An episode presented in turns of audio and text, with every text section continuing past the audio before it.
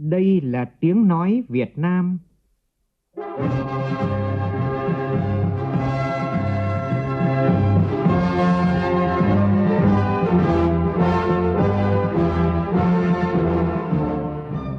là tiếng nói Việt Nam, phát thanh từ Hà Nội, thủ đô nước Cộng hòa xã hội chủ nghĩa Việt Nam.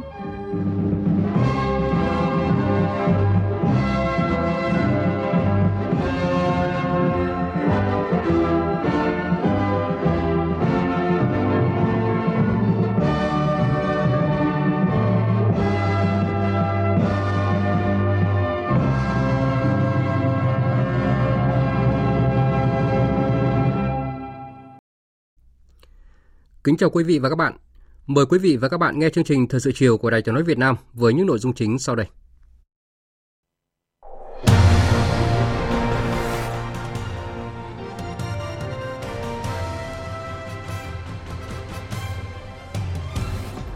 Tổ chức trọng thể lễ trao huy hiệu 55 tuổi Đảng tặng đồng chí Tổng Bí thư Nguyễn Phú Trọng. Phát biểu tại buổi lễ, Tổng Bí thư nhấn mạnh, cái quý nhất của con người là cuộc sống và danh dự sống.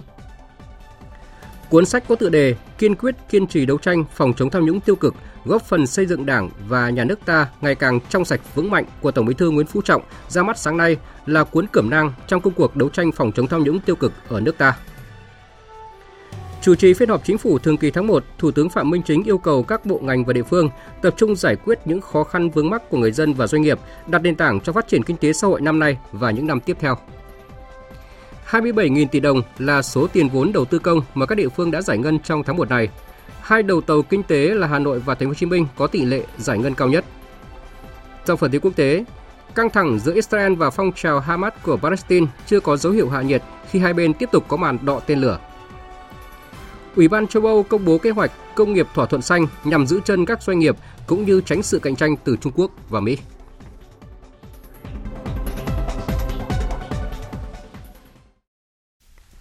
Bây giờ là nội dung chi tiết. Thưa quý vị và các bạn, nhân kỷ niệm 93 năm ngày thành lập Đảng Cộng sản Việt Nam mùng 3 tháng 2 năm 1930, mùng 3 tháng 2 năm 2023, chiều nay tại trụ sở Trung ương Đảng, Đảng bộ Văn phòng Trung ương Đảng đã tổ chức lễ trao huy hiệu 55 tuổi Đảng tặng đồng chí Nguyễn Phú Trọng, Tổng Bí thư Ban chấp hành Trung ương Đảng Cộng sản Việt Nam. Đến dự có nguyên Tổng Bí thư Nông Đức Mạnh, Thủ tướng Phạm Minh Chính, Chủ tịch Quốc hội Vương Đình Huệ, Thường trực Ban Bí thư Võ Văn Thưởng, quyền Chủ tịch nước Võ Thị Ánh Xuân và các đồng chí Ủy viên Bộ Chính trị, Bí thư Trung Đảng, Ủy viên Trung Đảng cùng lãnh đạo một số bộ ban ngành trung ương. Phóng viên Văn Hiếu phản ánh. Thay mặt lãnh đạo Đảng và Nhà nước, trân trọng trao hiệu 55 năm tuổi Đảng cho Tổng Bí thư Nguyễn Phú Trọng, đồng chí Võ Văn Thưởng khẳng định huy hiệu 55 năm tuổi Đảng là danh hiệu cao quý của Đảng, ghi nhận quá trình công hiến công lao to lớn của Tổng Bí thư Nguyễn Phú Trọng đối với sự nghiệp xây dựng Đảng ngày càng trong sạch, vững mạnh. Nêu rõ 55 năm đứng trong hàng ngũ Đảng Cộng sản Việt Nam, Tổng Bí thư Nguyễn Phú Trọng luôn tuyệt đối trung thành với Đảng, với Tổ quốc và nhân dân. Trong mọi hoàn cảnh luôn tỏ rõ bản lĩnh, trí tuệ của người cộng sản kiên cường, kiên định chủ nghĩa Mark Lenin và tư tưởng Hồ Chí Minh, mục tiêu độc lập dân tộc và chủ nghĩa xã hội, giữ gìn, nêu cao và lan tỏa phẩm chất đạo đức cách mạng trong sáng, tính tiền phong, gương mẫu, không ngừng học tập, tu dưỡng, rèn luyện. Tổng Bí thư Nguyễn Phú Trọng đã trải qua nhiều cương vị quan trọng do Đảng, Nhà nước và nhân dân giao phó, như Ủy viên Ban chấp hành Trung ương Đảng từ khóa 7 đến khóa 13, Ủy viên Bộ Chính trị từ khóa 8 đến khóa 13, Tổng biên tập Tạp chí Cộng sản, Bí thư Thành ủy Hà Nội, Chủ tịch Hội đồng lý luận Trung ương, Chủ tịch Quốc hội, Chủ tịch nước, Tổng Bí thư từ khóa 11 đến khóa 13, đồng chí Nguyễn Phú Trọng đã có nhiều công hiến to lớn, quan trọng cho sự nghiệp cách mạng của Đảng và dân tộc ta, nhất là trong công cuộc đổi mới, xây dựng và bảo vệ Tổ quốc. Đồng chí Võ Văn Thưởng khẳng định: Trên cương vị Tổng Bí thư, đồng chí đã thể hiện rõ vai trò hạt nhân lãnh đạo cùng tập thể Ban chấp hành Trung ương, Bộ Chính trị, Ban Bí thư xây dựng sự đoàn kết, thống nhất ý chí và hành động trong đảng, tạo được sự thống nhất cao trong hệ thống chính trị với tinh thần tiền hô hậu ủng, nhất hô bá ứng, trên dưới đồng lòng, dọc ngang thông suốt. Đã lãnh đạo toàn đảng, toàn dân và toàn quân ta vượt qua khó khăn thách thức giành được nhiều thành tựu rất quan trọng trên các lĩnh vực với những dấu ấn nổi bật làm cho cơ đồ, tiềm lực, vị thế và uy tín quốc tế của đất nước ngày càng cao, càng bền vững. Là ngọn cờ lý luận của Đảng, đồng chí đặc biệt quan tâm xác định tầm nhìn chiến lược của đảng và dân tộc, coi trọng tổng kết thực tiễn để không ngừng bổ sung, hoàn thiện lý luận về chủ nghĩa xã hội và con đường đi lên chủ nghĩa xã hội ở nước ta, thường xuyên chỉ đạo, nhắc nhở toàn đảng, toàn dân và toàn quân ta phải kiên định và vận dụng phát triển sáng tạo chủ nghĩa Mark Lenin, tư tưởng Hồ Chí Minh, kiên định mục tiêu độc lập dân tộc và chủ nghĩa xã hội, kiên định đường lối đổi mới của đảng, kiên định các nguyên tắc xây dựng đảng, bảo đảm cao nhất lợi ích quốc gia dân tộc để xây dựng và bảo vệ vững chắc tổ quốc Việt Nam xã hội chủ nghĩa. Xác định đó là nguyên tắc cơ bản, nền tảng vững chắc của đảng ta, có ý nghĩa sống còn đối với chế độ ta, dân tộc ta, không cho phép ai được ngã nghiêng, dao động. Là trưởng ban chỉ đạo Trung ương về phòng chống tham nhũng tiêu cực, với quyết tâm chính trị rất cao, đồng chí đã chỉ đạo quyết liệt, kiên trì, đồng bộ, toàn diện, bài bản, đi vào chiều sâu, có bước đột phá, gắn liền giữa phòng chống tham nhũng tiêu cực với xây dựng chỉnh đốn đảng và hệ thống chính trị. Nhiều tư tưởng, quan điểm, phương châm chỉ đạo, nguyên tắc hành động trong phòng chống tham nhũng tiêu cực do đồng chí Tổng Bí thư khởi xướng và chỉ đạo đã phát huy hiệu quả, được khẳng định qua thực tiễn, mang lại nhiều bài học kinh nghiệm quý, có giá trị về lý luận và thực tiễn. Ở đồng chí Nguyễn Phú Trọng, chúng ta nhận rõ hiện thân của sự gương mẫu, nhất quán giữa nói và làm, sự kiên trì đấu tranh không ngừng nghỉ, sự thống nhất giữa những nung nấu nhiều năm và hành động cụ thể trong đấu tranh với tham nhũng tiêu cực. Nhờ vậy, công tác phòng chống tham nhũng tiêu cực của Đảng, nhà nước ta những năm qua đã đạt được nhiều kết quả rất quan trọng, tạo chuyển biến mạnh mẽ trong nhận thức và hành động của cả hệ thống chính trị, tăng thêm niềm tin của cán bộ, đảng viên và nhân dân đối với Đảng, nhà nước và chế độ ta. Là người chiến sĩ cộng sản trong hành trình 50 năm qua, đồng chí Nguyễn Phú Trọng luôn học tập, làm theo tư tưởng, đạo đức, phong cách Hồ Chí Minh, cần kiệm, liêm chính, chí công vô tư,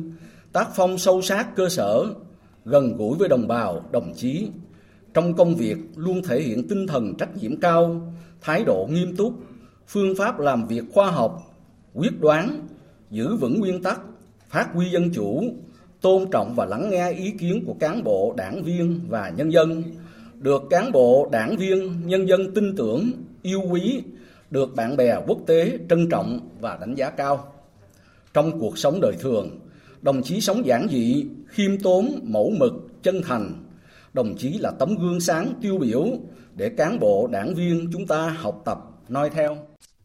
Bày tỏ vinh dự lớn lao và đối với cá nhân là một kỷ niệm sâu sắc khi được nhận huy hiệu 55 năm tuổi Đảng, một phần thưởng cao quý đúng vào dịp kỷ niệm 93 năm ngày thành lập Đảng Cộng sản Việt Nam. Tổng Bí thư Nguyễn Phú Trọng chia sẻ: Như các đồng chí đã biết, tôi được kết nạp vào Đảng ngày 19 tháng 12 năm 1967 khi tôi vừa tròn 23 tuổi, đang học năm thứ tư, khoa văn, trường Đại học Tổng hợp Hà Nội, sơ tán ở xã Vạn Thọ, huyện đài Từ, tỉnh Thái Nguyên. Khi đó thì cuộc kháng chiến chống Mỹ cứu nước của dân tộc ta đang ở giai đoạn hết sức quyết liệt. Trong suốt hơn 55 năm được đứng trong hàng ngũ của Đảng,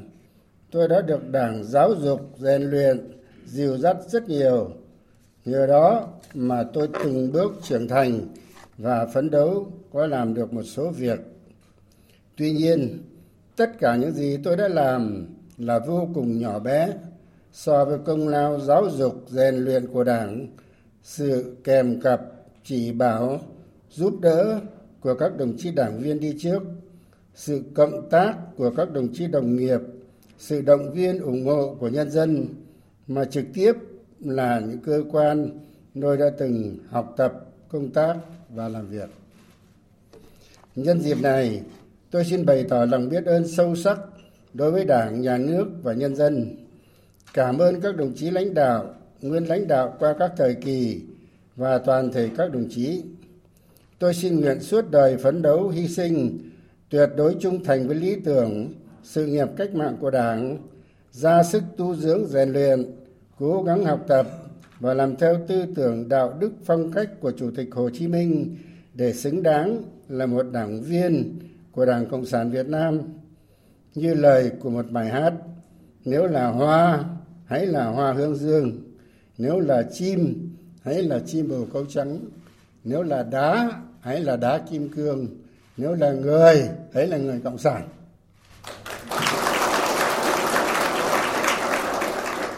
Nhân đây tôi cũng xin nhắc lại một vài câu trong tác phẩm nổi tiếng Thép đã tôi thế đấy của nhà văn Liên Xô Nikolai Ostrovsky. Lúc bây giờ có lẽ thanh niên ta thì ai cũng đọc cái tác phẩm này cả. Sâu sắc lắm. Mà tôi cứ thuộc, mà nhớ mãi. Cái quý nhất của con người là cuộc sống và danh dự sống. Bởi vì đời người chỉ sống có một lần phải sống sao cho khỏi xót xa ân hận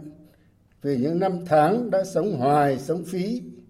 để khỏi hổ thẹn, vì những việc làm ti tiện, đớn hèn bị mọi người khinh bỉ. Để đến khi nhắm mắt xuôi tay, ta có thể tự hào rằng, tất cả đời ta, tất cả sức ta ta đã hiến dâng cho sự nghiệp cao đẹp nhất trên đời. Sự nghiệp đấu tranh giải phóng dân tộc, giải phóng con người, mang lại hạnh phúc cho nhân dân. Trong cuốn sách đó còn nói thép đã tôi trong lửa đỏ và nước lạnh. Lúc đó thép trở nên không hề biết sợ. Và lời thơ của đồng chí tố hữu, một nhà thơ mà tôi đã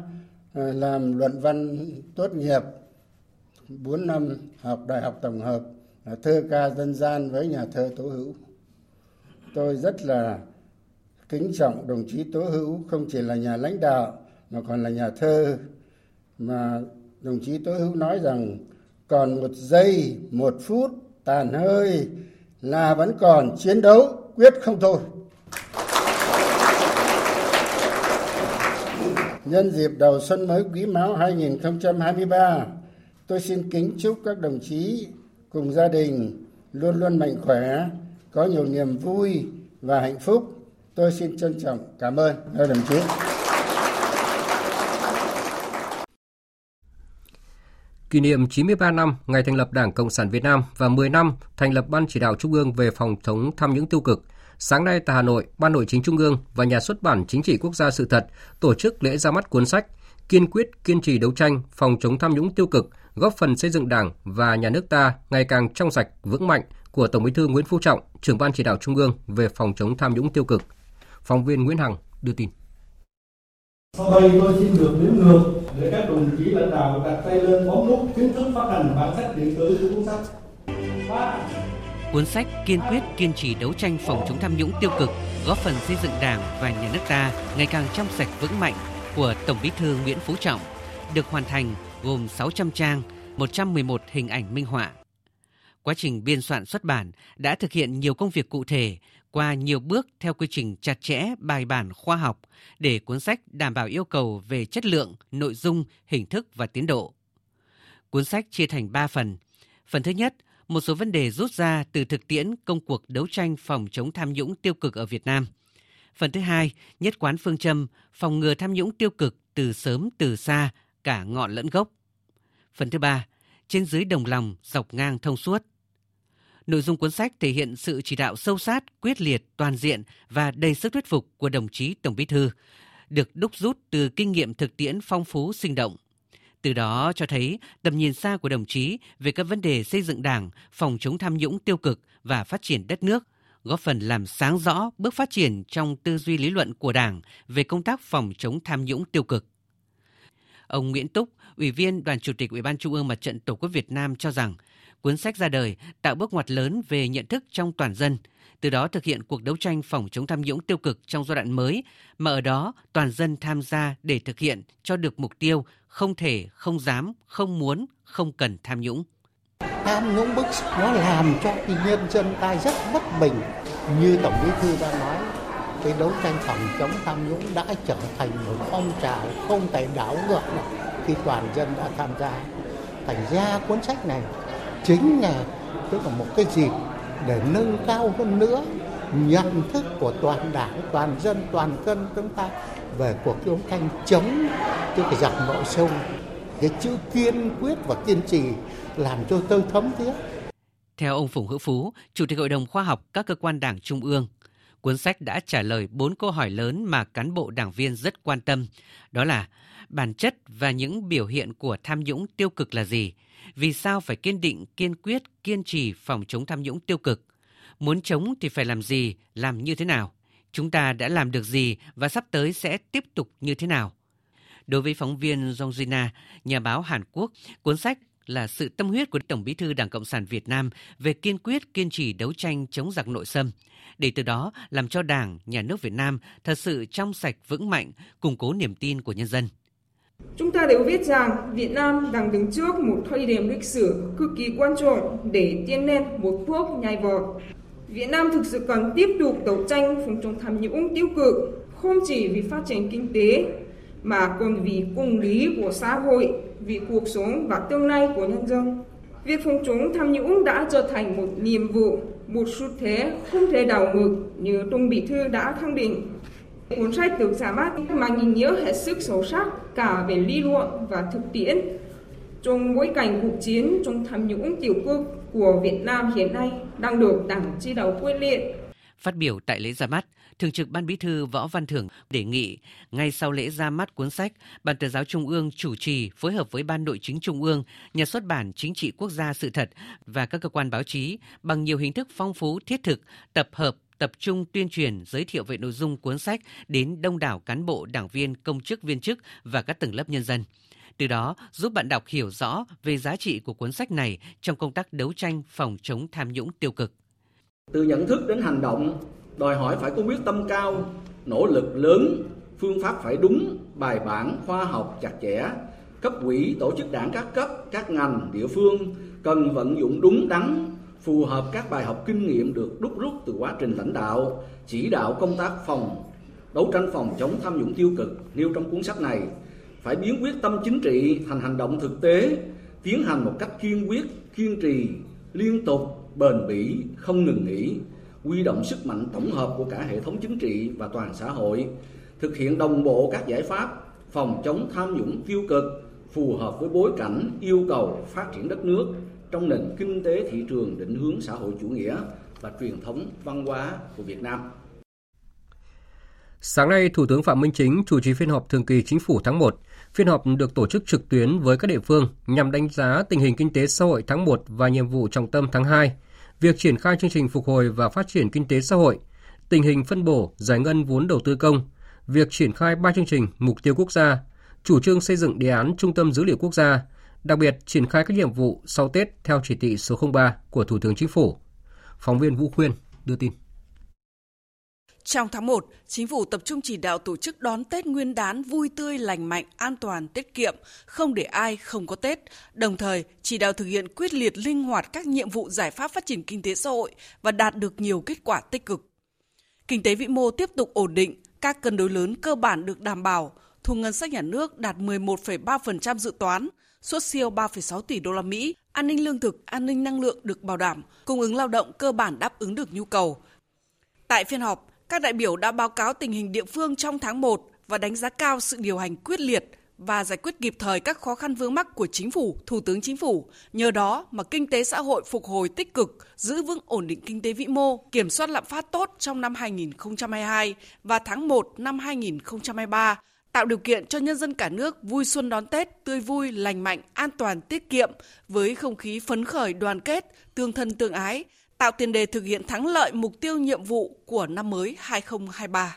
Phân tích tình hình thế giới và trong nước, đồng thời chỉ rõ những kết quả đạt được và khó khăn thách thức.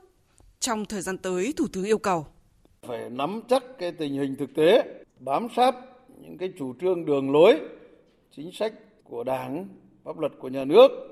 rồi chỉ đạo của các cấp để trên cơ sở đó có cái phản ứng chính sách kịp thời, hiệu quả và sát với thực tiễn nhất là từ những cái biến động bên ngoài rồi những cái khó khăn thách thức từ bên trong. Tuyệt đối không lơ là chủ quan mất cảnh giác nhưng mà cũng không hoang mang dao động thiếu tự tin phải luôn luôn bình tĩnh chủ động linh hoạt sáng suốt tháo gỡ những cái khó khăn vượt qua những cái thách thức để thực hiện các cái mục tiêu chúng ta đã đề ra, phát huy cái tinh thần đoàn kết, kỷ luật kỷ cương, chung sức đồng lòng, đề cao cái trách nhiệm và cái tinh thần gương mẫu và tính chủ động sáng tạo của người đứng đầu ở các cấp. Cùng với đó, Thủ tướng đề nghị các bộ ngành địa phương theo chức năng quyền hạn của mình chủ động tích cực đẩy mạnh ba đột phá chiến lược, tập trung nguồn lực cho ba động lực tăng trưởng là tiêu dùng, đầu tư và xuất khẩu. Đặc biệt, dành ưu tiên cao nhất cho ổn định kinh tế vĩ mô, kiểm soát lạm phát, thúc đẩy tăng trưởng, bảo đảm các cân đối lớn. Tiếp tục giữ vững cái ổn định kinh tế vĩ mô, kiểm soát lạm phát, thúc đẩy tăng trưởng, đảm bảo các cân đối lớn. đấy là cái mục tiêu chúng ta phải thực hiện bằng được. Và muốn thực hiện cái mục tiêu này thì à, tôi đề nghị cần phải cân bằng, hài hòa, hợp lý, phù hợp, hiệu quả về bốn cái vấn đề lớn giữa tỷ giá và lãi suất, giữa tăng trưởng và lạm phát, giữa chính sách tiền tệ và chính sách tài khóa, giữa tình hình trong nước và tình hình ngoài nước. Về kiểm soát lạm phát thì cần chú ý các nhóm mà làm cho tăng cái rổ lạm phát là cái lương thực và thực phẩm và cái nhóm về xây dựng, vật liệu xây dựng. Hai cái nhóm này các ông chí phải kiểm soát chặt chẽ. Rồi điều hành thận trọng giá các mặt hàng nhà nước quản lý ngay từ đầu năm, đảm bảo cung cầu những mặt hàng thiết yếu, hỗ trợ doanh nghiệp giảm chi phí đầu vào, miễn giảm thuế phí lệ phí phù hợp cắt giảm đơn giản hóa thủ tục hành chính và từ đấy ngân hàng nhà nước Việt Nam thì à, thực hiện cái chính sách tiền tệ chắc chắn chủ động linh hoạt kịp thời và hiệu quả Bên cạnh đó, Thủ tướng yêu cầu tiếp tục tháo gỡ khó khăn cho thị trường bất động sản, xác định đây là nút thắt cần giải quyết để tháo gỡ khó khăn cho nhiều lĩnh vực liên quan như trái phiếu doanh nghiệp. Với tổng số vốn đầu tư công 700.000 tỷ đồng của năm 2023, Thủ tướng yêu cầu tăng cường quản lý chặt chẽ, thúc đẩy tiến độ dự án lớn, quan trọng, có tính lan tỏa cao, nhất là các công trình giao thông trọng điểm, đẩy nhanh tiến độ giải ngân ngay từ đầu năm. Về ba chương trình mục tiêu quốc gia, khẩn trương ban hành các văn bản hướng dẫn thực hiện đổi mới cách nghĩ, cách làm, xây dựng chính sách dự án có trọng tâm trọng điểm và phù hợp với đặc thù riêng của từng địa phương tăng cường xúc tiến thương mại, kết nối cung cầu, mở rộng thị trường xuất khẩu, đa dạng hóa sản phẩm thị trường, chuỗi cung ứng, không để thiếu hụt năng lượng. Chiều nay tại trụ sở chính phủ, dưới sự chủ trì của Thủ tướng Phạm Minh Chính, Chính phủ họp phiên chuyên đề xây dựng pháp luật tháng 1 năm 2023. Tin của phóng viên Vũ Khuyên. Tại phiên họp, Chính phủ xem xét đề nghị xây dựng luật sửa đổi, bổ sung một số điều của luật cảnh vệ, đề nghị xây dựng luật việc làm sửa đổi, dự án luật tài nguyên nước sửa đổi. Cùng với đó, xem xét đề nghị của Chính phủ về chương trình xây dựng luật pháp lệnh năm 2024, điều chỉnh chương trình xây dựng luật pháp lệnh năm 2023 đề xuất xây dựng đề án Trung tâm Dữ liệu Quốc gia về xét tặng Giải thưởng Hồ Chí Minh, Giải thưởng Nhà nước về văn học nghệ thuật năm 2021. Chính phủ cơ bản thống nhất về 4 chính sách theo đề xuất của Bộ Công an, theo đó bổ sung đối tượng cảnh vệ là lãnh đạo cấp cao của Đảng, Nhà nước, xác định tiêu chí các hội nghị, lễ hội, sự kiện là đối tượng cảnh vệ, hoàn thiện chính sách về biện pháp cảnh vệ đáp ứng yêu cầu trong tình hình mới, quyền hạn của lực lượng cảnh vệ – Chính phủ cũng nghe báo cáo tóm tắt và thảo luận về đề nghị xây dựng Trung tâm Dữ liệu Quốc gia, đề nghị của Chính phủ về chương trình xây dựng luật pháp lệnh năm 2024, điều chỉnh chương trình xây dựng luật pháp lệnh năm 2023, báo cáo tóm tắt về xét tặng Giải thưởng Hồ Chí Minh, Giải thưởng Nhà nước về văn học nghệ thuật năm 2021. Kết luận phiên họp, Thủ tướng Chính phủ Phạm Minh Chính ghi nhận, đánh giá cao các bộ, Công an, Tư pháp, Tài nguyên và Môi trường, Lao động Thương binh và Xã hội, Nội vụ đã nỗ lực tích cực chuẩn bị trình các dự án đề nghị xây dựng luật, đề nghị về chương trình xây dựng luật pháp lệnh, đề xuất khen thưởng. Các bộ nghiêm túc tiếp thu giải trình cặn kẽ có cơ sở, bảo đảm tiến độ chất lượng, đồng thời đánh giá cao ý kiến tâm huyết, trách nhiệm sâu sát với tinh thần xây dựng cao của các thành viên chính phủ. Đề nghị các bộ trưởng chỉ đạo tiếp thu nghiêm túc đầy đủ ý kiến thành viên chính phủ, hoàn thiện các dự án, đề nghị xây dựng luật, dự án luật, đề nghị về chương trình xây dựng luật pháp lệnh trình theo quy định. Người đứng đầu chính phủ cho biết, nhiệm vụ xây dựng hoàn thiện thể chế pháp luật thời gian tới còn rất nặng nề. Năm 2023, chính phủ sẽ phải tiếp tục hoàn thành 81 báo cáo Quốc hội về việc giả soát các luật theo kết luận 19 của Bộ Chính trị về định hướng chương trình xây dựng pháp luật nhiệm kỳ Quốc hội khóa 15 sau khi giả soát sẽ có nhiều luật cần phải sửa đổi bổ sung cho phù hợp với yêu cầu thực tiễn. Do vậy, số lượng các luật cần sửa đổi trong năm 2023-2024 có thể tăng nữa. Thủ tướng yêu cầu các bộ cơ quan cần chuẩn bị rất nghiêm túc, kỹ lưỡng, cân nhắc tiến độ, nội dung phù hợp khi trình cấp có thẩm quyền. Cùng với đó, Thủ tướng Chính phủ đề nghị các bộ trưởng phát huy trách nhiệm của người đứng đầu, tập trung các nguồn lực về nhân lực, kinh phí, ưu tiên cho công tác xây dựng và thi hành pháp luật, triển khai công tác ngay từ đầu năm, bảo đảm các yêu cầu về chương trình công tác của Chính phủ, Ủy ban Thường vụ Quốc hội, Quốc hội, chỉ đạo ra soát kỹ các dự thảo luật trước khi trình và chịu trách nhiệm về các nội dung trình, thảo luận trao đổi trực tiếp với nhau để thống nhất về các vấn đề còn ý kiến khác nhau.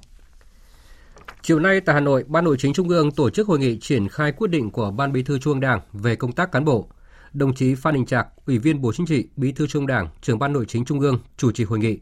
Phóng viên Việt Cường đưa tin. Tại hội nghị, Phó trưởng Ban Tổ chức Trung ương Phan Thăng An đã trao quyết định số 778 của Ban Bí thư bổ nhiệm đồng chí Đặng Văn Dũng, trợ lý đồng chí Phan Đình Trạc, Ủy viên Bộ Chính trị, Bí thư Trung ương Đảng, trưởng Ban Nội chính Trung ương giữ chức Phó trưởng Ban Nội chính Trung ương. Phát biểu chỉ đạo và giao nhiệm vụ cho đồng chí Đặng Văn Dũng, trưởng Ban Nội chính Trung ương Phan Đình Trạc nêu rõ, đồng chí Đặng Văn Dũng là một cán bộ trưởng thành từ cơ sở qua nhiều vị trí khác nhau, luôn rèn luyện phấn đấu, hoàn thành tốt các nhiệm vụ được giao, qua đó khẳng định bản lĩnh chính trị, phẩm chất đạo đức, năng lực thực tiễn. Đồng chí Phan Đình Trạc mong rằng trong vị trí công tác nhiệm vụ mới, trách nhiệm cao hơn, đồng chí Đặng Văn Dũng tiếp tục phát huy thành tích, ưu điểm của mình thời gian qua để phấn đấu, quyết tâm hoàn thành tốt nhiệm vụ được giao. Đảm bảo kỷ luật kỷ cương hành chính công vụ, tỉnh Quảng Ninh đã triển khai nhiều biện pháp giám sát, tổ chức kiểm tra đột xuất và kiên quyết chấn chỉnh xử lý các vi phạm ngay sau kỳ nghỉ Tết Nguyên đán. Ghi nhận của phóng viên Trường Giang thường trú tại khu vực Đông Bắc. Những ngày đầu tiên trở lại làm việc sau kỳ nghỉ Tết kéo dài, mặc dù lượng công dân đến làm thủ tục hành chính chưa nhiều, nhưng tại các trung tâm hành chính công cấp tỉnh, cấp huyện tại Quảng Ninh, tất cả các cán bộ công chức đều có mặt đúng giờ, giải quyết công việc nghiêm túc, khẩn trương, đảm bảo phục vụ nhanh chóng người dân, doanh nghiệp. Chị Trần Thị Huyền, người dân thành phố Hạ Long cho biết. Tôi ờ, đến đây làm cái thủ tục cấp điện cho nhà mình thì thấy ờ, các đồng chí ờ, làm việc ở đây rất là đầy đủ và đúng giờ. Thủ tục của tôi làm cũng rất là nhanh gọn. Năm 2023, tỉnh Quảng Ninh đề ra nhiều mục tiêu, nhiệm vụ quan trọng như tăng trưởng GDP trên 10%, tổng thu ngân sách trên địa bàn đạt trên 53.000 tỷ đồng, giữ vững vị trí nhóm đứng đầu cả nước về chỉ số PCI, PINDEX, CPAS và PAPI, đẩy mạnh thu hút FDI. Do đó, yêu cầu về kỷ luật, kỷ cương hành chính, nâng cao chất lượng đạo đức công vụ được đề ra ngay từ đầu năm. Ông Bùi Tuấn Anh, Phó Giám đốc Sở Nội vụ tỉnh Quảng Ninh cho biết, ngoài kiểm tra đột xuất, trong năm 2023, Sở Nội vụ sẽ tăng cường công tác thanh tra, kiểm tra theo kế hoạch, tập trung vào những lĩnh vực nhạy cảm, dễ phát sinh tham nhũng tiêu cực. Qua cái kiểm tra đột xuất thì chúng tôi thấy được về cơ bản việc ờ, chấp hành kỷ luật, kỷ cương của cán bộ công chức, viên chức của các sở ngành và các địa phương là cơ bản là rất là tốt và việc duy trì quân số đầy đủ cũng như sẵn sàng thực hiện mọi nhiệm vụ theo chức trách nhiệm vụ được giao để ờ, phục vụ người dân và doanh nghiệp được tốt. Tổng cục Thống kê cho biết, do hoạt động đầu tư trong tháng 1 tập trung chủ yếu vào việc phân khai kế hoạch vốn năm nay, các công trình mới được bố trí vốn đang trong thời gian chuẩn bị hoàn tất các thủ tục, hồ sơ chuẩn bị đầu tư, nên khối lượng thực hiện chủ yếu tại các công trình là chuyển tiếp. Cụ thể, vốn đầu tư thực hiện từ nguồn ngân sách nhà nước tháng 1 ước đạt 27.000 tỷ đồng, bao gồm vốn đầu tư thực hiện do Trung ương quản lý đạt 4,2 nghìn tỷ đồng, bằng 3,1% kế hoạch năm và tăng 15,7% so với cùng kỳ năm trước. Vốn đầu tư thực hiện do địa phương quản lý đạt 22.800 tỷ đồng, bằng 4,2% kế hoạch năm và tăng 1,2% so với cùng kỳ năm ngoái. Hai đầu tàu kinh tế của cả nước là Hà Nội và Thành phố Hồ Chí Minh có tỷ lệ giải ngân cao nhất, lần lượt là 2.698 tỷ đồng và 1.638 tỷ đồng. Theo Hiệp hội Chế biến và Xuất khẩu Thủy sản Việt Nam VASEP, trong tháng 1 vừa qua, xuất khẩu thủy sản đạt khoảng 600 triệu đô la, giảm khoảng 30% so với cùng kỳ năm ngoái. Như vậy, xuất khẩu thủy sản trong tháng 1 vẫn tiếp đà giảm sâu theo xu hướng từ cuối năm trước cùng với kỳ nghỉ Tết Nguyên đán, trong đó xuất khẩu cá tra, tôm, cá ngừ đều giảm. Dự báo xuất khẩu thủy sản sẽ còn gặp khó khăn trong những tháng đầu năm do lực cầu thế giới giảm. Lợi thế sẽ nghiêng nhiều hơn về các ngành hàng có giá vừa phải vì phù hợp với tầng lớp người tiêu dùng thu nhập thấp hoặc trung bình. Đây vốn là nhóm bị ảnh hưởng mạnh nhất bởi lạm phát. Sau kỳ nghỉ Tết Nguyên đán 2023, đến nay thì tỉnh Bình Dương đã có gần 90 doanh nghiệp ừ,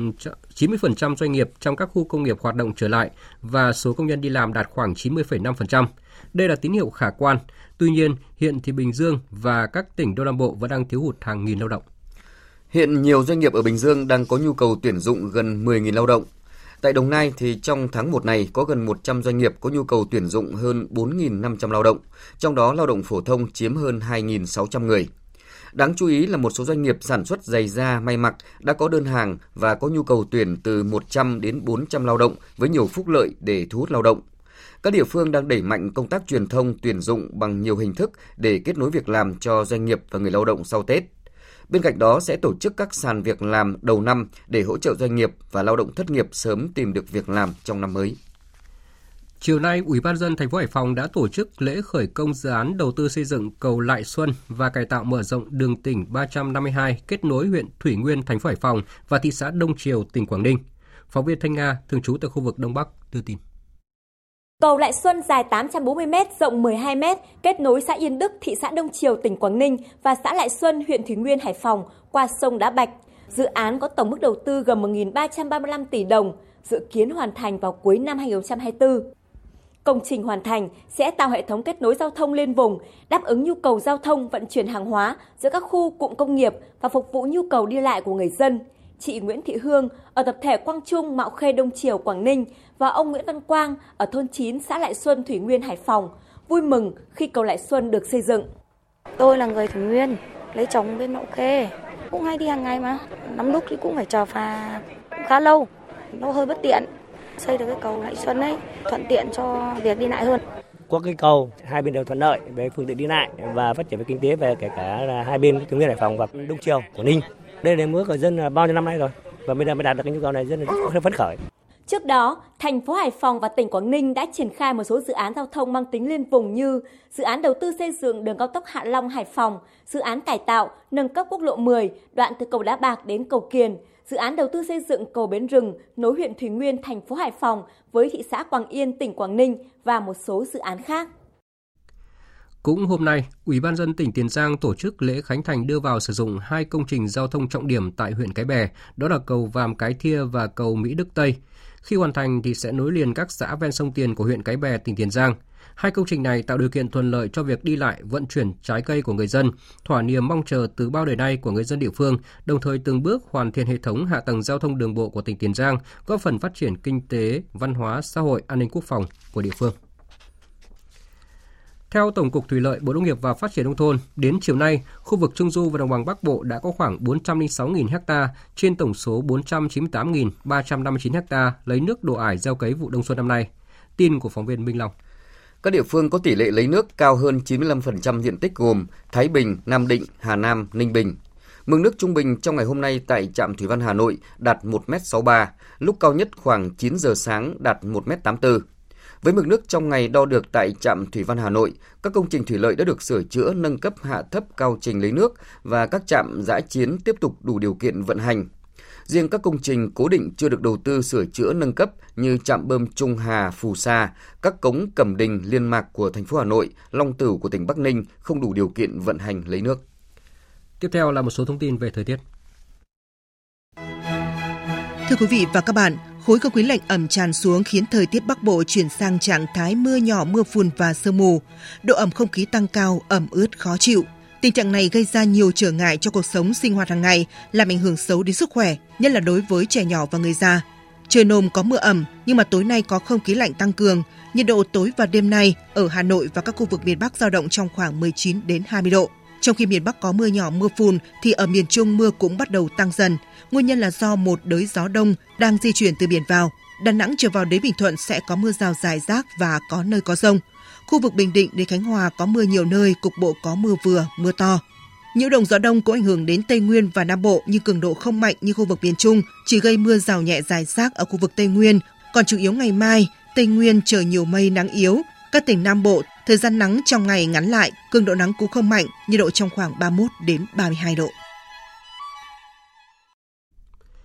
Tiếp theo là phần tin thế giới. Mỹ đang đẩy tình hình an ninh trên bán đảo Triều Tiên tới làn danh đỏ cực độ, nguy cơ biến bán đảo thành một kho vũ khí chiến tranh khổng lồ và là một vùng chiến sự nghiêm trọng. Đó là tuyên bố vừa được Bộ Ngoại giao Triều Tiên đưa ra sau khi Bộ trưởng Quốc phòng Mỹ cam kết triển khai khí tản quân sự tới Hàn Quốc cùng cuộc tập trận không quân chung Mỹ-Hàn quy mô lớn vừa diễn ra. Tổng hợp của biên tập viên Đình Nam.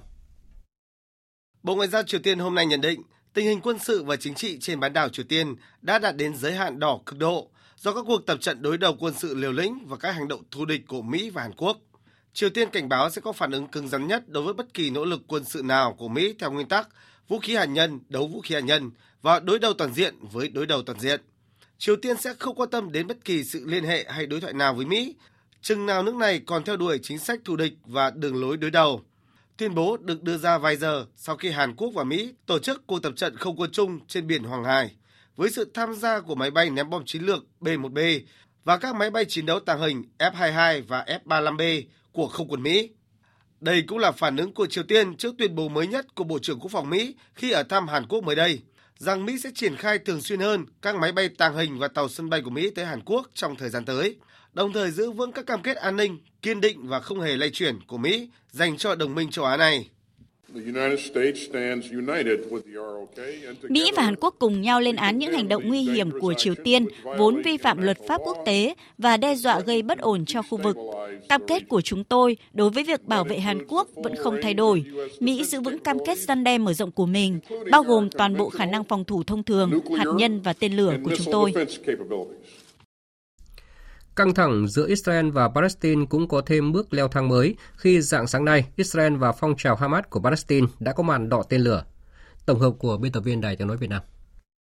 Quân đội Israel dạng sáng nay đã không kích các địa điểm sản xuất tên lửa và vũ khí của phong trào Hamas, lực lượng vũ trang kiểm soát giải Gaza để đáp trả vụ phóng tên lửa từ giải đất này sang Israel trước đó vài giờ. Những vụ nổ mạnh đã làm rung chuyển các tòa nhà và thắp sáng bầu trời đêm trên giải Gaza trong khi người dân tại nhiều khu vực của Israel cũng đã bị mất ngủ vì tiếng còi báo động bị tấn công tên lửa từ Gaza trước đó. Một màn bắn rocket từ Gaza sang Israel cũng đã diễn ra sau đó để đáp trả vụ khủng kích, cũng như thể hiện sự phản đối các chính sách mới của Israel đối với tù nhân người Palestine. Màn đối đầu tên lửa rocket giữa Israel và giải Gaza diễn ra bất chấp lời kêu gọi các bên hạ nhiệt của Ngoại trưởng Mỹ Antony Blinken khi đến thăm khu vực trước đó. So, restoring calm is our immediate task. Khôi phục lại sự bình yên là nhiệm vụ trước mắt, nhưng về lâu dài, chúng ta phải làm nhiều hơn là chỉ giảm căng thẳng. Mỹ cam kết làm việc hướng tới mục tiêu lâu dài là đảm bảo rằng người Palestine và Israel được hưởng các quyền bình đẳng về tự do, an ninh, cơ hội và công lý. Mỹ sẽ tiếp tục phản đối bất kỳ điều gì làm cho mục tiêu này trở nên xa vời, bao gồm cả việc mở rộng các khu định cư, hợp thức hóa các khu vực chiếm đóng, sắp nhập bờ Tây và phá vỡ hiện trạng các khu thánh địa tại Jerusalem, cùng các hành vi kích động bạo lực. Phớt lờ những lời kêu gọi của Mỹ, đồng minh số 1 của mình, giới chức Israel vẫn đẩy mạnh việc phá hủy các ngôi nhà của người Palestine ở các khu vực Đông Jerusalem và bờ Tây chiếm đóng để mở rộng các khu định cư. Hôm qua, các lực lượng Israel đã sử dụng máy ủi đánh sập các tòa nhà của người Palestine tại bốn khu vực của Jerusalem, khiến dân làng người Palestine tại các khu vực này phải xuống đường biểu tình phản đối, kêu gọi quốc tế vào cuộc trước khi quá muộn. Cục Dự trữ Liên bang Mỹ gọi tắt là Fed hôm qua đã nâng lãi suất cơ bản thêm 25 điểm phần trăm lên biên độ 4,5 đến 4,75%, mức cao nhất kể từ tháng 10 năm 2007. Đây là lần tăng thứ 8 và là đợt tăng lãi suất ít nhất của Fed kể từ khi Mỹ thắt chặt chính sách tiền tệ để kiềm chế lạm phát. Sau quyết định của Fed, thị trường quốc tế đồng loạt có phản ứng. Tổng hợp của biên tập viên Thiều Dương. Ngay khi Cục Dự trữ Liên bang Mỹ tăng lãi suất, lợi suất trái phiếu kho bạc Mỹ thời hạn 2 năm đột ngột giảm xuống mức thấp nhất trong ngày, xuống khoảng 4,12%. Đồng đô la Mỹ bị trượt giá so với 6 đồng tiền chính trong giỏ tiền tệ quốc tế, giảm xuống mức thấp nhất trong 9 tháng qua là 100,80 và cuối phiên giao dịch tăng nhẹ lên 100,98. Tại thị trường chứng khoán Mỹ, chỉ số S&P 500 tăng 42,89 điểm, tương đương 1,05%. Chỉ số Nasdaq tăng 2%. Sáng nay, chỉ số chứng khoán tại các thị trường quan trọng của châu Á như Hồng Kông, Thượng Hải, Trung Quốc, Tokyo, Nhật Bản, Sydney, Australia, Seoul, Hàn Quốc, Wellington, New Zealand và Jakarta, Indonesia đồng loạt tăng. Chỉ số Nikkei của Nhật Bản tăng 0,37%, chứng khoán Trung Quốc tăng 0,11%. Tuy nhiên, giá vàng và dầu thô tăng nhẹ. Trước đó, trong tuyên bố tăng lãi suất cơ bản, Chủ tịch Cục Dự trữ Liên bang Mỹ Fed những số liệu đáng hài lòng vẫn chưa đủ để báo hiệu việc chấm dứt tăng lãi suất. Lạm phát vẫn cao hơn mục tiêu dài hạn là 2%. Trong năm ngoái, chỉ số giá tiêu dùng nhìn chung đã tăng 5,0%.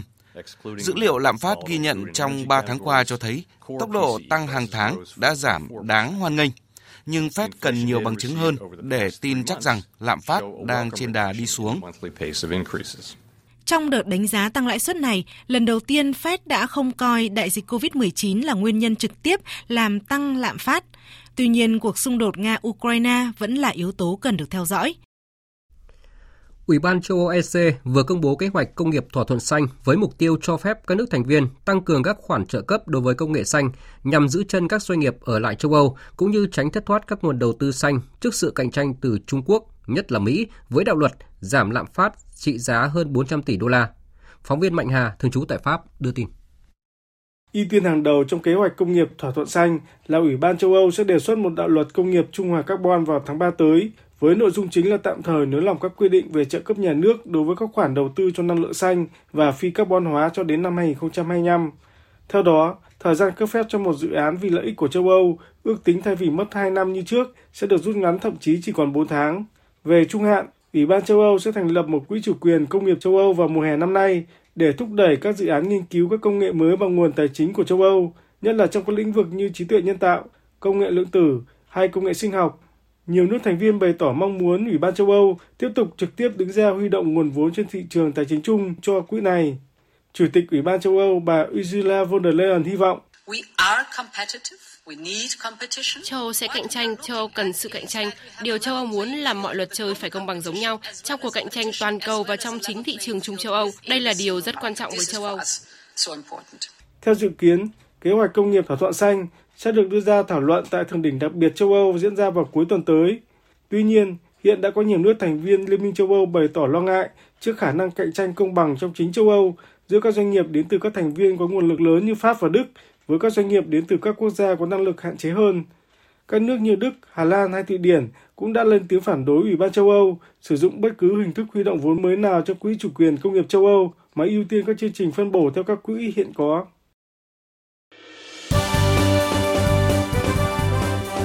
Thời sự tiếng nói Việt Nam Thông tin nhanh Bình luận sâu Tương tác đa chiều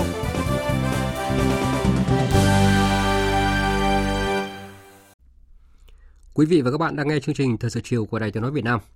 Thưa quý vị và các bạn, ngay từ khi chuẩn bị thành lập Đảng, lãnh tụ Nguyễn Ái Quốc đã rất chú trọng lựa chọn những người có đủ phẩm chất, trí tuệ đứng trong hàng ngũ của Đảng. Người yêu cầu mỗi cán bộ đảng viên phải thường xuyên tu dưỡng, rèn luyện, phấn đấu về mọi mặt, thực hiện trách nhiệm nêu gương và có ý thức giữ gìn uy tín, hình ảnh của mình. Tư tưởng của người đã, đang được vận dụng trong xây dựng chỉnh đốn đảng hiện nay kỷ niệm 93 năm ngày thành lập Đảng Cộng sản Việt Nam mùng 3 tháng 2 năm 1930, mùng 3 tháng 2 năm 2023. Phóng viên Lại Hoa có bài viết Giữ gìn uy tín, hình ảnh để được nhân dân tin yêu. Mời quý vị và các bạn cùng nghe. Đường đi lên phía trước tôi nguyện theo đảng chọn đường. Chuẩn bị những điều kiện cần thiết tiến tới thành lập đảng và những năm 1924-1927 tại Quảng Châu, Trung Quốc, lãnh tụ Nguyễn Ái Quốc đã lựa chọn những thanh niên ưu tú để tổ chức đào tạo huấn luyện chính trị. Theo người, chỉ những người có đủ phẩm chất, trí tuệ mới có thể tiếp nhận giá trị lý luận khoa học của chủ nghĩa Mark Lenin, quan điểm đường lối chính trị, phương pháp cách mạng đúng đắn, phát triển tổ chức đảng và thực hiện vai trò lãnh đạo của đảng. Tại Quảng Châu, người đã thành lập Việt Nam Thanh niên Cách mạng Đồng chí Hội và trực tiếp mở 3 lớp huấn luyện chính trị cách mạng cho 75 thanh niên ưu tú đầu tiên. Từ những nghiên cứu của mình, ông Hoàng Quần, nguyên giám đốc Sở Ngoại vụ tỉnh Quảng Đông, Trung Quốc, khẳng định. Đến hoạt động ở Quảng Đông, Hồ Chủ tịch hoạt động để chỉ đạo công cuộc cách mạng của Việt Nam mà bước đầu là làm sao mà bồi dưỡng được cán bộ cho đảng thành lập ra đời đấy thì là lúc bây giờ có rất nhiều các cái thanh niên tiến bộ của Việt Nam thì Hồ Chủ tịch đã tổ chức họ giáo dục cho họ biến thành những người có một tư tưởng cách mạng theo hướng của chủ nghĩa Marx. Trong tác phẩm Đường Cách mệnh năm 1927, lãnh tụ Nguyễn Ái Quốc đặt lên hàng đầu yêu cầu về tư cách một người cách mệnh, gồm 23 điểm. Theo đó, cán bộ đảng viên tự mình phải cần kiệm, không hiếu danh, không kiêu ngạo, nói thì phải làm, hy sinh, ít lòng tham muốn về vật chất, trong những năm tháng đầu tiên của chính quyền cách mạng, phần lớn cán bộ đều tận tụy, khắc phục khó khăn để hoàn thành nhiệm vụ. Tuy nhiên, một số cán bộ ngông nghênh, cậy thế, cậy quyền. Bởi vậy trên báo Cứu Quốc ngày 12 tháng 10 năm 1945, Chủ tịch Hồ Chí Minh viết bài Sao cho được lòng dân. Người chỉ rõ thực trạng, có tiếng phàn nàn oán thán, nhiều hơn tiếng người khen, đồng thời chỉ dẫn muốn được dân yêu, muốn được lòng dân, trước hết phải yêu dân, phải có tinh thần trí công vô tư. Giáo sư tiến sĩ Hoàng Chí Bảo, nguyên ủy viên Hội đồng Lý luận Trung ương, cho rằng Quan trọng nhất tức là phải luôn luôn chú trọng chăm lo đời sống của nhân dân, bởi vì đấy là tiền đề vật chất để tiến tới cái việc giáo dục tư tưởng chính trị. Hai nữa là phải làm sao như Hồ Chí Minh nói đấy, phải chăm lo không chỉ dân sinh mà phải dân trí và dân quyền, có hiểu dân, có hành động vì dân thì dân mới tin theo. Cho nên có lần bác tổng kết tức là bí quyết thành công của cách mạng là là chỗ làm cho dân tin tưởng, dân giác ngộ, dân yêu mến, dân ủng hộ thì dân sẽ bảo vệ. Cho nên phải lấy sức mạnh từ trong lòng dân. Đấy chính là thành trì vững chắc của cách mạng.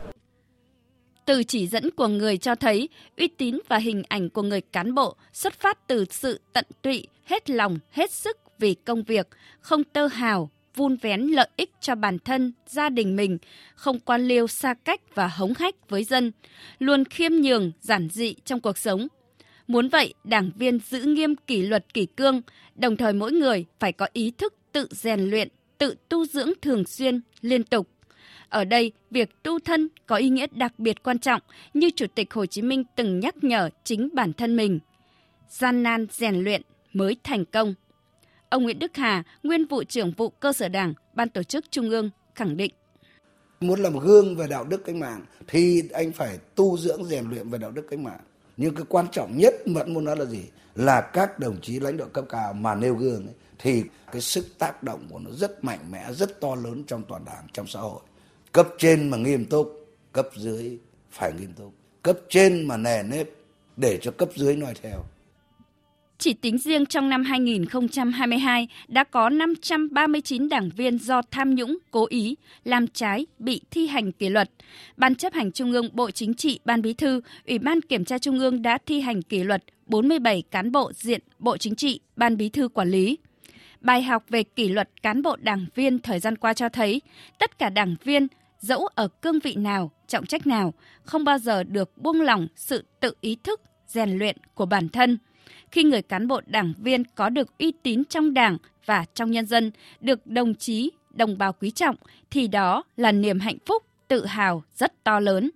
Đây là điều mà nhiều nhân dân mong muốn. Mỗi đảng viên phải rèn luyện mình. Đi đâu gương mẫu ngày trước là đáng là đâu khó là lao vào. Chỗ nào hy sinh gian khổ là lao vào. Chứ nếu bây giờ đảng viên ở chỗ nào có lợi là thu lợi thì đấy chính là tự diễn biến.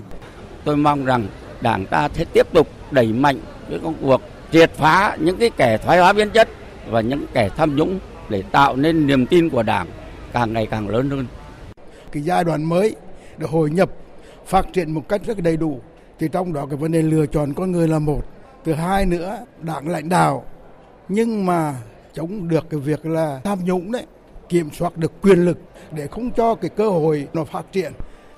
dù cho bao gian khó tôi nguyện theo đảng chọn Cán bộ đảng viên của đảng dù ở vị trí, chức vụ nào cũng đều cần có ý thức giữ gìn, uy tín, danh dự hình ảnh để xứng đáng là cán bộ lãnh đạo, quản lý và nhận được sự tin yêu của nhân dân.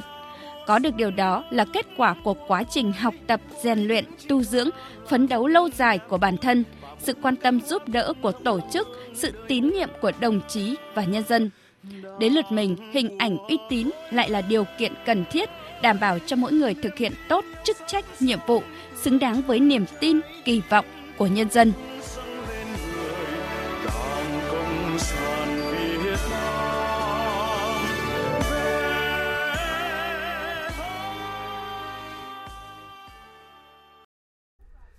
Quý vị và các bạn đang nghe chương trình Thời sự chiều của Đài Tiếng nói Việt Nam. Phần tiếp theo của chương trình hôm nay sẽ là trang tin thể thao.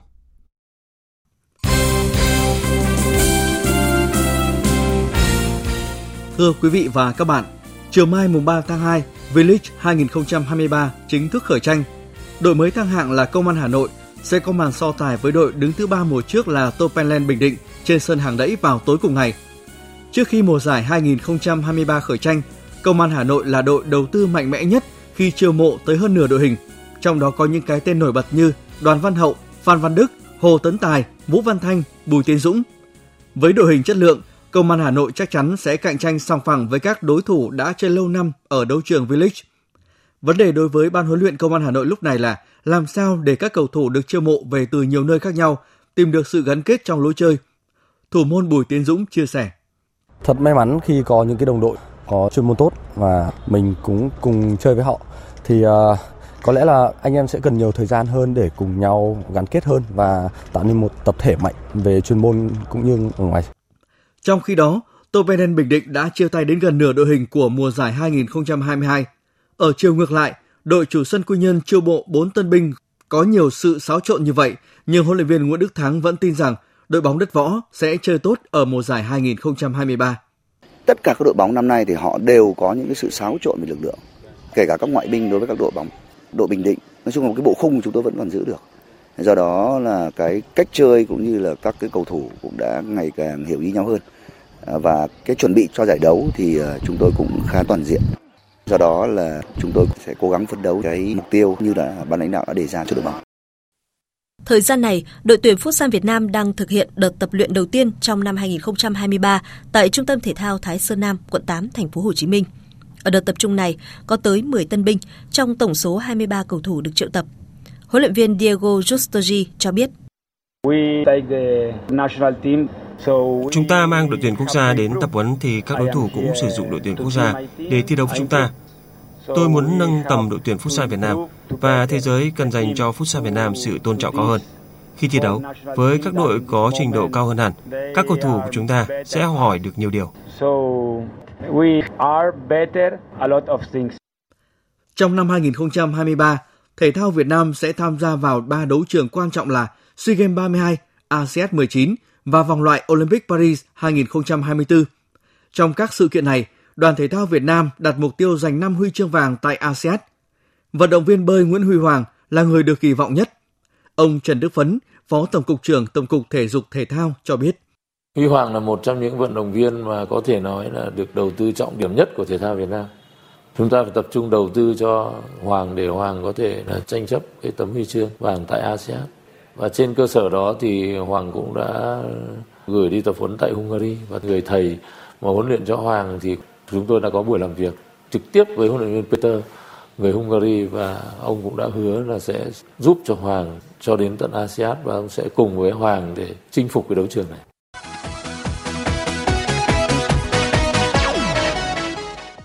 Dạng sáng nay, Manchester United đánh bại Nottingham Forest 2-0 trong trận bán kết lượt về Cúp Liên đoàn Anh diễn ra trên sân Old Trafford. Cả hai bàn thắng của đội chủ nhà đều được ghi trong hiệp 2. Hai cầu thủ lập công là Anthony Martial và Fred. Trung cuộc, Man United thắng đậm Nottingham Forest 5-0 sau hai lượt trận. Đối thủ của Quỷ Đỏ trong trận chung kết là Newcastle. Đội trước đó đã vượt qua Southampton với tỷ số 3-1 sau hai lượt trận. Huấn luyện viên Eric Ten Hag của Man United đang rất tự tin trước trận chung kết. Chúng tôi rất vui khi tiến vào trận chung kết. Điều đó thật tuyệt vời. Và chung kết chưa là gì cả. Chúng tôi muốn giành chiến thắng. Chúng tôi đang mong chờ trận đấu đó. Thật tuyệt vời khi được tới sân Wembley để đối đầu với một đội bóng mạnh như Newcastle. Trận tranh chức vô địch Cúp Liên đoàn Anh sẽ diễn ra trên sân Wembley vào đêm 26 tháng 2. Còn tại Tây Ban Nha, Barcelona đánh bại chủ nhà Real Betis 2-1 trong trận đấu bù vòng 17 La Liga để được 50 điểm và tạo khoảng cách 8 điểm so với đội nhì bảng là Real Madrid. Dạng sáng mai, đội bóng Hoàng gia Tây Ban Nha sẽ tiếp Valencia ở trận đấu bù thuộc vòng 17. Dự báo thời tiết Phía Tây Bắc Bộ có mưa vài nơi, sáng sớm có sương mù và sương mù nhẹ rải rác, chiều tối mai có mưa, mưa nhỏ rải rác, gió nhẹ, đêm và sáng trời rét, nhiệt độ từ 15 đến 25 độ. Phía Đông Bắc Bộ có mưa nhỏ, mưa phùn và sương mù, gió đông đến đông bắc cấp 2, cấp 3, đêm và sáng trời rét, nhiệt độ từ 17 đến 22 độ. Khu vực từ Thanh Hóa đến Thừa Thiên Huế, phía Bắc có mưa nhỏ, mưa phùn và sương mù, phía Nam có mưa, mưa rào rải rác, gió nhẹ, đêm và sáng sớm trời rét, nhiệt độ từ 19 đến 26 độ. Khu vực từ Đà Nẵng đến Bình Thuận, phía Bắc có mưa, mưa rào rải rác và có nơi có rông. Phía Nam, đêm và sáng sớm có mưa rào vài nơi, ngày nắng, gió Đông Bắc đến Đông cấp 2, cấp 3, nhiệt độ từ 22 đến 30 độ. Tây Nguyên có mưa rào và rông vài nơi, gió đông đến đông nam cấp 2, cấp 3, nhiệt độ từ 18 đến 30 độ. Nam Bộ có mưa rào và rông vài nơi, gió đông đến đông bắc cấp 2, cấp 3, nhiệt độ từ 22 đến 32 độ. Khu vực Hà Nội có mưa nhỏ, mưa phùn và sương mù, gió nhẹ, đêm trời rét, nhiệt độ từ 18 đến 22 độ.